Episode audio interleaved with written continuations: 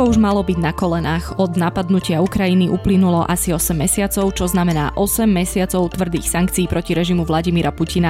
Aj keď väčšina očakávala náhly pád ruskej ekonomiky, doteraz sa tak nestalo a Rusko jednoducho funguje ďalej. Som Nikola Šuliková Bajanová a toto je podcast Ekonomia ľudskou rečou, ktorý prináša portál skpodcasty.sk. Spolu s Martinom Lindákom sa pozrieme na to, v akom stave sa nachádza ruská ekonomika, čo s ňou urobili západné sankcie a či sa dá povedať, že fungujú. Martin, ja som si našla jeden podcast, ktorý si robil, teraz neviem už pre ktoré médium, niekedy v marci a tam si povedal, že do dvoch týždňov zbankrotuje Rusko. Tento podcast vychádza asi v oktobri. Zbankrotovalo Rusko? V zásade nezbankrotovalo, to je pravda. Aj keď je pravda, že oni tam vyťahli do titulku niečo, čo úplne není pravda, trošku to je zavadzanie. Ale ja to vysvetlím. Dôvod je ten, že hovorilo sa v tom čase, že Rusko malo mať nejakú splátku na svojom dlhu voči zahraničiu.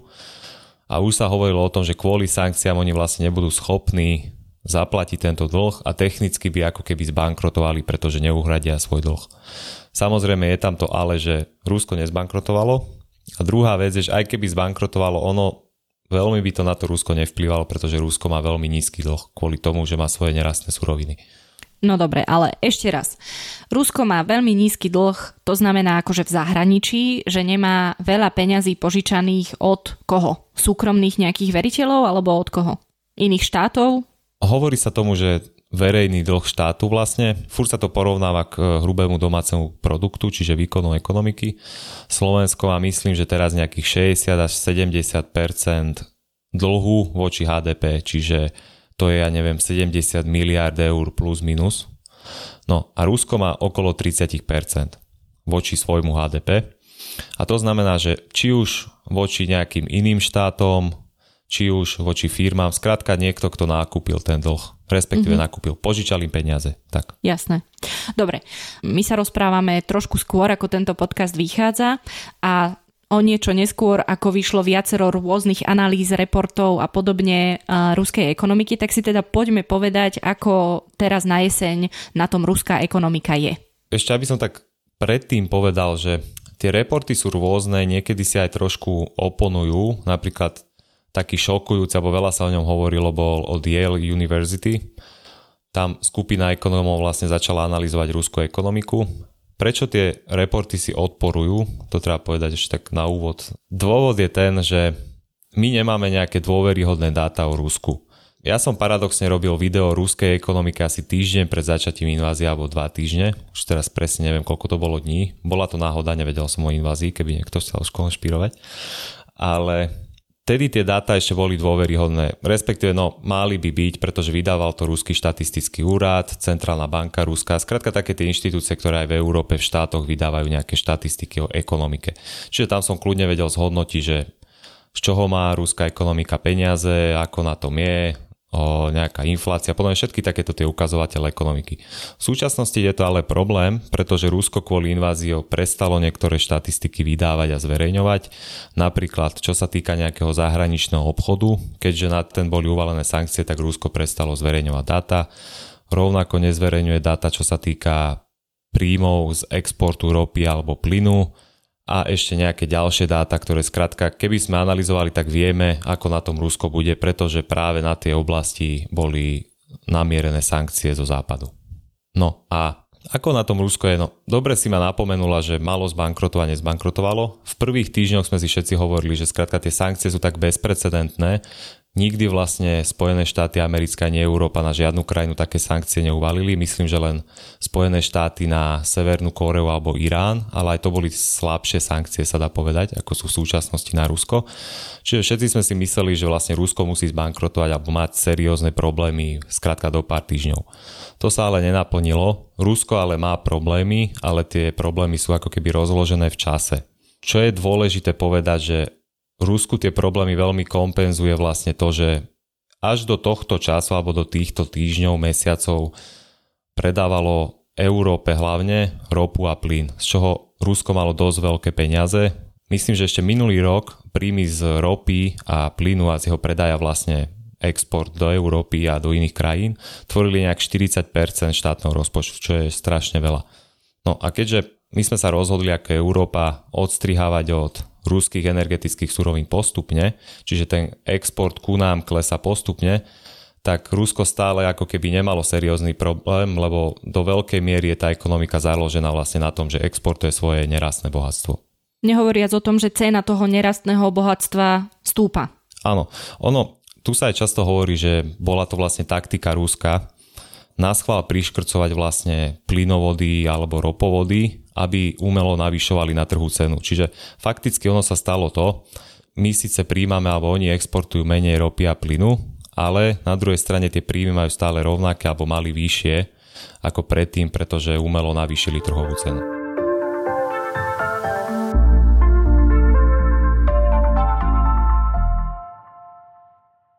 tá štúdia z Yale University, keďže tiež takisto ako ty, ani ja, ani nikto iný nemáme prístup k tým dátam, ktoré kedysi boli verejné, tak ona pracovala s takým veľmi zaujímavým datasetom.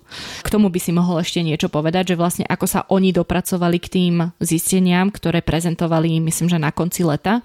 A ešte len doplním, že okrem nich e, prišiel, myslím, že Bloomberg s nejakou internou správou, ktorú písali ruskí úradníci, ekonomovia alebo kto nejaké tie elity tamojšie smerom dovnútra krajiny, kde boli tiež veľmi závažné alebo teda zásadné varovania o tom, ako dopadne asi ruská ekonomika, že ako na tom v skutočnosti je. No a potom si ďalšie robil aj Medzinárodný menový fond a aj napríklad Economist, čiže bolo toho naozaj viac. Ono, preto som aj vedel ešte pred inváziou robiť to video, pretože boli to bezplatné dáta, ku ktorým som sa vedel dostať. V súčasnosti, keďže oni už nedávajú verejne prístupné dáta, ktoré sú zadarmo, tak aj tie ekonómovia z Yale University alebo rovnako Economist alebo Medzinárodný menový fond majú vlastné zdroje dát, väčšinou si to dohľadávajú cez partnerské krajiny Ruska, ako je napríklad Čína, Turecko, India, ale aj iné, kam skrátka exportuje alebo z nich importuje Rusko alebo využívajú platené platformy. Napríklad je aj platforma, ktorá sleduje tankery na svete, že čo, kde dovážajú, kde je ten tanker a podobne. Ale aby ste sa dostali do tejto platformy, tak je tam dosť slušná pálka mesačného predplatného. Čiže pre youtubera a tvorcu ako som ja je to fakt, že neprístupné. Čiže ja som čerpal vlastne len ako keby sprostredkovanie od nich, čo oni napísali. Jasné. No však ale veď tie informácie, akože my ich nepotrebujeme rozoberať úplne do detajlov a boli dosť obsažné, hej, že to, čo prezentovali neskôr, tie výsledky, tak dosť napovedali o tom, ako na tom tá ekonomika je. Už si naznačil, že je rozložená v čase, znamená to, že vieme napríklad povedať, že ak by sa nič zásadné nestalo, nezmenilo, alebo dokonca ak by sa aj pritvrdzovali tie opatrenia zo strany západu, dá sa teda povedať, kedy Rusko klakne, keď to takto poviem? Alebo je to vôbec reálny scenár? Ono záleží, ako si definujeme pojem, že klakne, pretože keď sme chceli, že bude tam nejaká veľká smrža nepokoje v uliciach, lebo ľudia nebudú mať čo jesť, to asi nenastane. Čo sa tam deje už teraz a čo ešte vlastne sa bude diať ďalej, je to, že vlastne ekonomika sa sama ochudobňuje a v zásade stáva sa z nej ako keby nejaká horšia africká krajina, keby som to chcel takto povedať. Dôvod je celkom jednoduchý kvôli tomu, že Západ vlastne a celko Európska únia uvalili embargo na dovoz sofistikovanejších tovarov do Ruska, dovoz čipov, skrátka ostatnej elektroniky, ktorá je dôležitá na to, aby tá ekonomika nejak napredovala a vyrábala sofistikovanejšie veci. Zároveň je pre Rusko problémom to, že im skrátka stade odchádzajú brain drain sa tomu hovorí, je to nejaký odliv mozgov, skrátka veci, všetci tí, ktorí robili v nejakých výskumných organizáciách, vyšších funkciách vo firmách a podobne, stadiaľ odchádzajú na západ, pretože si uvedomujú, že tam buď nebudú mať čoskoro prácu, alebo nesúhlasia s režimom a tak ďalej. Čiže Rusko sa takto vlastne ako keby pripravuje budúci ekonomický ráz a napredovanie ekonomiky, ale na druhej strane by som tam neočakával niečo také, že skrátka ľudia tam budú zomierať od hladu, to asi nie. Ono, toto je celkom zaujímavé, pretože pozerala som si videá na YouTube, ktoré sa venovali, povedzme, že životnej úrovni v rôznych častiach uh, Ruska No a samozrejme, že videá, ktoré boli povedzme považované za akože, že toto sú tie objektívne, tieto ukazujú tú realitu, tak to boli také tie, ktoré naozaj trošku až tak nahrávali tomu režimu a nebudem im robiť reklamu, ale bolo tam napríklad ukázané v nejakej centrálnej časti Ruska, že niektoré treba z potraviny zlacneli a niektoré zase e, zdražili o, čo ja viem, aj dvojnásobok alebo o tretinu a podobne. No a to som chcela povedať, že zaujímavé boli komentáre napríklad pod týmito videami, okrem toho, že boli naozaj akoby odtrhnuté od reality a vychvalovali tú objektivitu, že niekto ukázal ten ozajstný život, že to nie je iba hrozné a podobne, ako keby to nebolo na pozadí diania nejakej vojny. Ale padla tam taká myšlienka, že Rusko nejako vydrží, že vlastne veď oni toto zvládnu, že keď aj e, budú potraviny neviem ako drahé, tak stále si ich ľudia e, budú vedieť napríklad dopestovať a podobne. Čiže Čiže to, čo chcem povedať je, že ako by si neuvedomovali viacerí ľudia, že síce áno, veď ten život nájde cestu, že život pretrvá alebo dokáže e, zvládnuť veľa vecí, ale že tá úroveň samotná sa akoby znižuje. Že áno, veď akože to neznamená, že teraz vymrie polovica obyvateľstva na hlad alebo čo, ale nebudú mať tú životnú úroveň ani len takú, ako ju majú dnes, čo vieme, že v mnohých častiach Ruska je že žalostná. Napríklad, keď sa pozrieme, že na Moskvu, tak tam je priemerný prat trojnásobne vyšší ako v tých najzaostalejších regiónoch. A napríklad často sa hovorí, že tá európska časť Ruska je akože zásadne viac rozvinutá, ale napríklad bohatšie ešte časti, kde je vyšší ten priemerný plát alebo nejaký vyšší hrubý domáci produkt, sú napríklad tie centrálne časti Ruska, kde sa vlastne ťaží ropa a plyn tie sú bohaté vlastne, ale tie okolité, že nejaké okrajové východné časti alebo tie také južnejšie časti, tie sú fakt, že chudobné.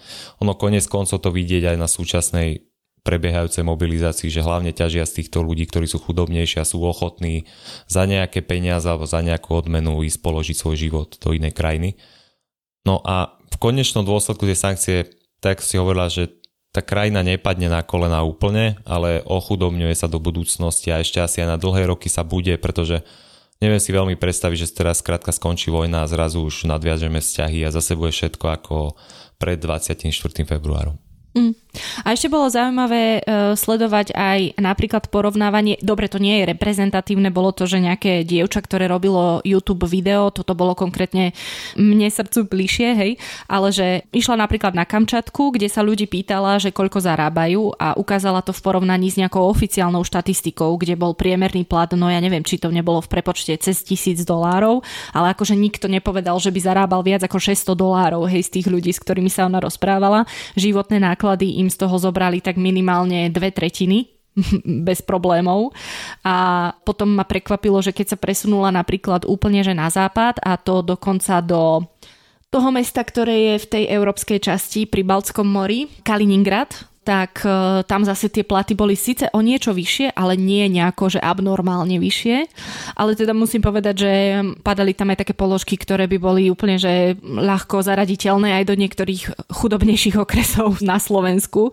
A tiež vieme, že aj ľuďom na Slovensku obrovské množstvo z toho príjmu zoberú základné životné náklady, takže akože nie je to zase len, že iba najchudobnejší, najzaostalejší Rusi a potom zvyšok, že naozaj, že keď si to takto dáme do porovnania aj s našimi nerozvinutými regiónmi, tak je to celkom tristné porovnanie, no ale čo som chcela povedať je, že naozaj e, veľa ľudí tam ako tiež ide vyslovene na doraz, čo sa týka rozpočtu.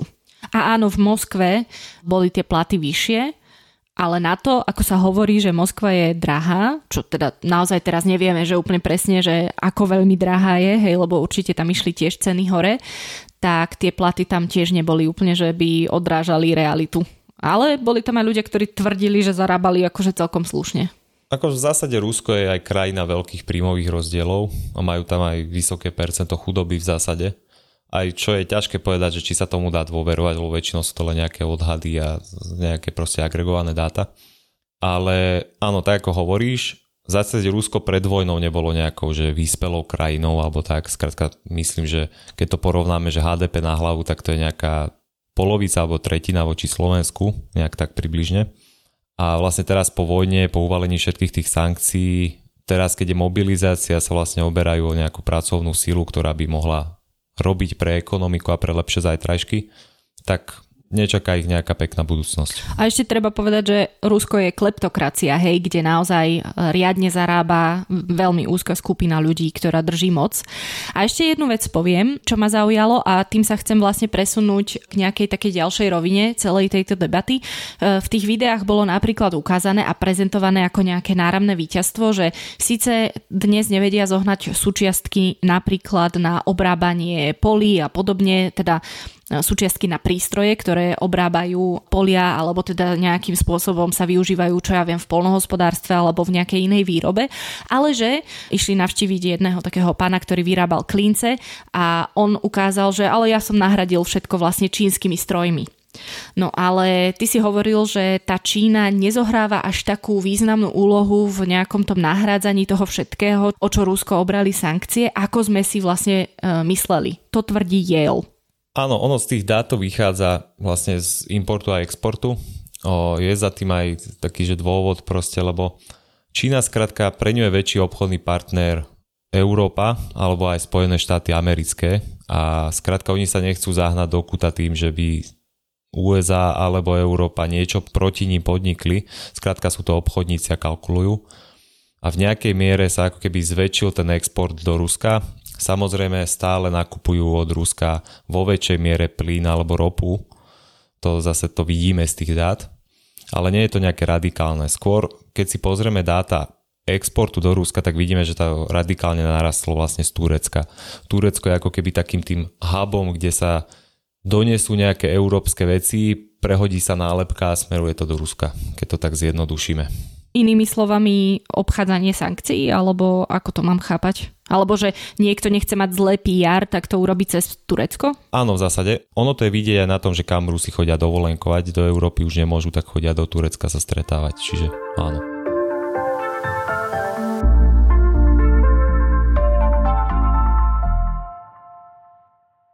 Ďalší balík sankcií sa týkal mm, zásahu fiškálnej alebo teda menovej politiky. Už sme spomínali ten zahraničný dlh, pre ktorý to zase nebola až taká veľká rána, ale tie štúdie a tie analýzy hovoria, že z Ruska vlastne vymizol zahraničný kapitál. Pod týmto si mám predstaviť čo? V zásade práve Yale s tým začal, že začal sledovať firmy, ktoré sú vlastne európske alebo zahraničné a pôsobia v Rusku a ktoré odišli vlastne z Ruska kvôli sankciám alebo kvôli tomu, že nesúhlasia s vojnou a nechcú tam ďalej podnikať. Myslím, že ten zoznam je teraz dlhý, že cez tisíc firiem zrušilo alebo obmedzilo svoje pôsobenie v Rusku. A práve to je to vymiznutie kapitálu, pretože tie firmy tam prišli zo zahraničia takže investovali vlastne tej krajine, tak ako z Nemecka prišiel ku nám Volkswagen, aby postavil fabriku. Tak to isté vlastne prebiehalo v Rusku a tie firmy si teraz povedali, že no tak nechcú tam ďalej pôsobiť, tak sa odídu. Trošku tak zavádzajúco sa v tej Yale analýze uvádza, že vlastne tieto firmy tvorili 40% HDP, ale ono si to tak netreba predstaviť, že teraz zrazu to 40% HDP nebude a bude ten pokles o 40% tento rok ruskej ekonomiky. Ono to zase tie firmy urobia tak, že to predajú Rusku, že buď si to zoberie štát, tie ich pobočky, prevádzky a tak ďalej, alebo to kúpi nejaká ruská firma za nejakú zníženú cenu, lebo skrátka nebude to mať tú trhovú hodnotu, ale nejakú zníženú. To sme napríklad videli pri McDonalde, že skrátka sa tam etablovala nejaký rúský ekvivalent McDonaldu. Bo Starbucks. Hej, alebo sme to videli napríklad pri Renaulte, ktorý predal vlastne Myslím, že to bolo rúskej vláde za nejakú symbolickú cenu na niekoľko rokov s tým, že keby skončila vojna, tak Renault sa vráti. No automobilky museli stať odísť, pretože práve ich ovplyvnili sankcie a nevedia tam vlastne dovážať tie sofistikovanejšie tovary a vyrábať ďalej. Čiže tie automobilky sa stade museli stiahnuť a videli sme to aj pred pár týždňami a pred pár mesiacmi vlastne na internete sme sa mohli dočítať, že Rusi znižujú vlastne požiadavky na automobily a nebude tam treba mať airbagy, nebude treba tam mať nejaké ABS a nejaké bezpečnostné prvky skrátka kvôli tomu, lebo nevedia to vyrobiť, nemajú na to diely. Áno, videla som vtipy, že toto je nominácia na Darwinovú cenu alebo niečo také. Ale e, nehovorilo sa aj o tom, že sa vlastne nesmú kupovať ruské akcie a cenné papiere? To je tiež zakázané v súčasnosti? Ono to je stále zakázané, myslím, že aj v Európe, ale aj celkovo v Rusku by sa skrátka teraz tam európsky občan nedostal, alebo americký. A dokonca tí, ktorí mali nakúpené na moskovskej burze nejaké ruské firmy, respektíve akcie ruských firiem, tak ich nevedia teraz predať. Oni tam skrátka zakázali predaj akcií kvôli tomu, aby neklesala hodnota tých firiem. Čiže teraz tie akcie sú prakticky ako keby bezcenné. Akože neviem si ani úplne predstaviť niekoho, kto by mal nejaký veľký záujem o čokoľvek e, tohto typu z Ruska, ale tak kto vie, možno sa nájdú nejakí tí inak zmyšľajúci ľudia, ktorí chcú akože týmto spôsobom podporiť práve tú ekonomiku, nie? No, nepísali na Instagrame pár takých špekulantov, že či by vedeli Sberbank nakúpiť a tak, lebo že je lacná teraz, ale tak neviem, ja by som to nerobil, lebo to je jednak principiálne a na druhej strane kvôli tomu, že skrátka investuje tam, ja neviem, 3000 eur a nevie, čo s tými peniazmi bude Podľa mňa to je teraz, že najväčšie riziko, aké môže byť na finančnom trhu. Mm-hmm. No, teda samozrejme tá principiálna otázka, hej, ako si povedal, ukazuje, že naozaj niektorí ľudia myslia len s tými dolárikmi na očiach. No, asi tak.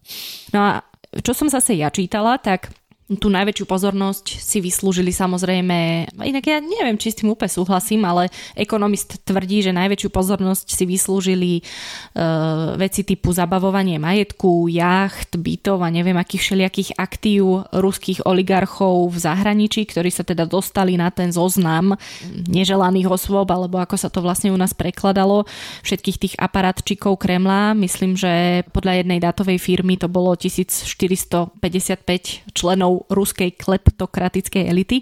No a ekonomist vlastne označil toto opatrenie za neúčinné, pretože z aktív v hodnote 400 miliard dolárov sa podarilo zmraziť len asi 50 miliard a to aj tým, že oligarchovia poschovávali, čo mohli cez všelijaké právnické firmy, poprepisovali vlastníctvo týchto jednotlivých aktív v zahraničí na ľudí, ktorí nie sú na tom zozname.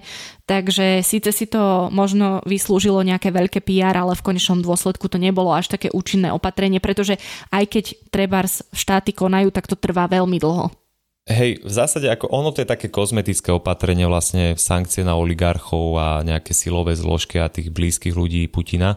Samozrejme, oni sú súčasťou ako keby celej tej garnitúry Kremla, čak oni vlastne vyrástli oligarchovia ešte za Borisa Jelcina, nadobudli veľký majetok a potom, keď prišiel Putin, tak on im vlastne povedal, že tak buď budú podnikať s ním a budú súhlasiť s režimom a robiť to, čo on bude chcieť a oni za to budú mať peniaze a môžu si to exportovať z Ruska niekde do offshoreových spoločností a podobne. No a tí, čo nesúhlasili, skončili napríklad ako Chodorkovsky. A samozrejme sankcie, ktoré sú uvalené na týchto ľudí, no, niečo im spôsobili, ale tak ako hovorí, že oni nevedia úplne zabaviť ten majetok, lebo vlastne ani presne nevedia, kde ten majetok je schovaný.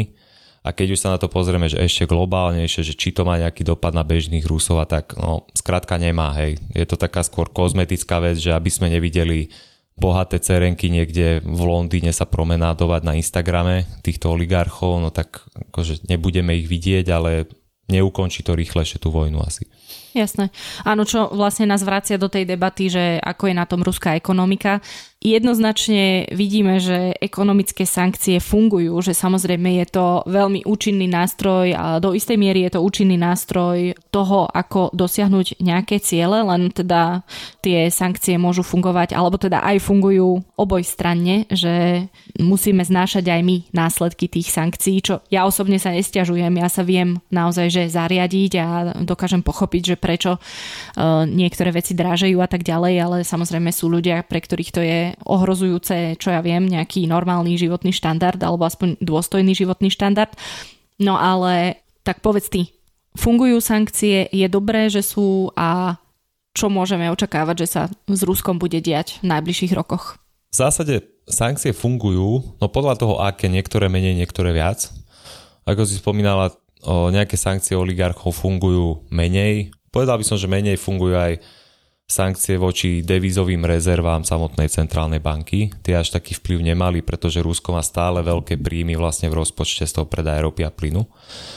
Ale z môjho pohľadu najefektívnejšie sankcie sú práve tie, ktoré obmedzujú export nejakých sofistikovanejších tovarov do Ruska, ako sú čipy, rôzna elektronika a ostatné veci, ktoré potrebujú či už na výrobu bežných vecí alebo výrobu nejakých tankov a vojenských vecí, keďže Skrátka dneska už sa nebojuje s palicami, ale v každom nejakom lepšom zariadení, respektíve lepšej zbraní tanku sú nejaké čipy.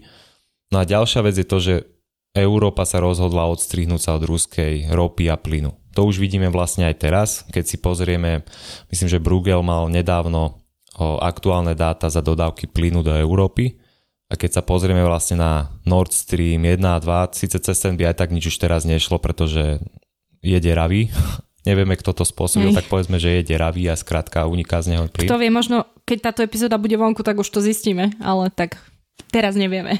No ale aj tak cez Nord Stream vlastne už netiekol plyn, už boli vlastne zavreté tieto kohutiky.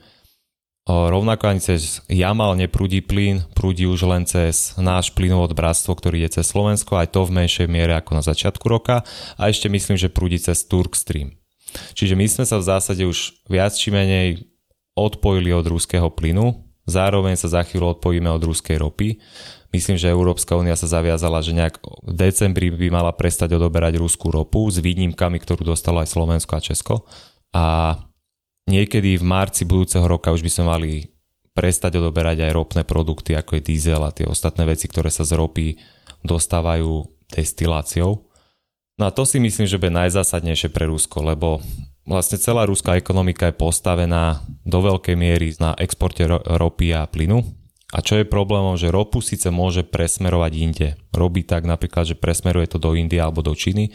India celkom dosť nakupuje rúskú ropu, aj keď za zlávnenú cenu. Myslím, že tam je rozdiel 30% oproti trhovej cene. Ale pri plyne to je zásadne väčší problém pre Rusko, lebo plyn môžete prenášať buď potrubiami, ktoré smerujú vlastne do Európy, čo som teraz spomínal, alebo môžete ho skvapalňovať a prepravať na lodiach a dávať do tých LNG terminálov, kde sa zase ten plyn odkvapalní, alebo ako to jednoducho povedať, a ide ďalej do systému a rybnením a je v priemysle a tak ďalej. No a Rusko tieto terminály veľmi nemá, čiže nevie ho skvapalňovať a tie rúry, ktoré má do Európy, keďže už nefungujú, tak nemá iné, ktoré by mohli ísť, ja neviem, do Indie alebo Číny. Do Číny má jedine silu Sibíry, ktorá bola vlastne dostávaná myslím, že v roku 2019 a cez ňu prúdi o dosť menšie množstvo plynu, ako prúdilo do Európy. Čiže v zásade pri tom plyne Rusko to nevie ako keby nahradzovať, čiže tie príjmy sa mu musia znížiť a v zásade to pocíti. Čiže keby som to chcel tak uzavrieť, tak tie sankcie a ich efekt však vidíme, že neúčinkujú hneď, ale je to také rozložené v čase a Rusko sa vlastne oberá o nejakú budúcnosť. No tak samozrejme teraz by sa dalo asi rozímať e, nad tým, že či takéto Rusko má nejakú budúcnosť alebo malo by nejakú budúcnosť, aspoň nejakú normálnu, ale to by bolo asi na samostatnú epizódu. Ďakujem Martin. Ďakujeme, že ste si vypočuli podcast Ekonomia ľudskou rečou. Ak by ste sa o téme, ktorú sme rozoberali, chceli dozvedieť aj niečo iné, pozrite si Martinové video, ktoré nájdete na rovnomennom YouTube kanáli a stránke Ekonomia ľudskou rečou. Budeme radi, ak náš podcast ohodnotíte a zazdielate. Ja som Martin Lindák. A ja som Nikola Šuliková Bajanová. A podcast Ekonomia ľudskou rečou vám priniesol portál skpodcasty.sk na ktorom nájdete všetky slovenské podcasty a informácie o nich.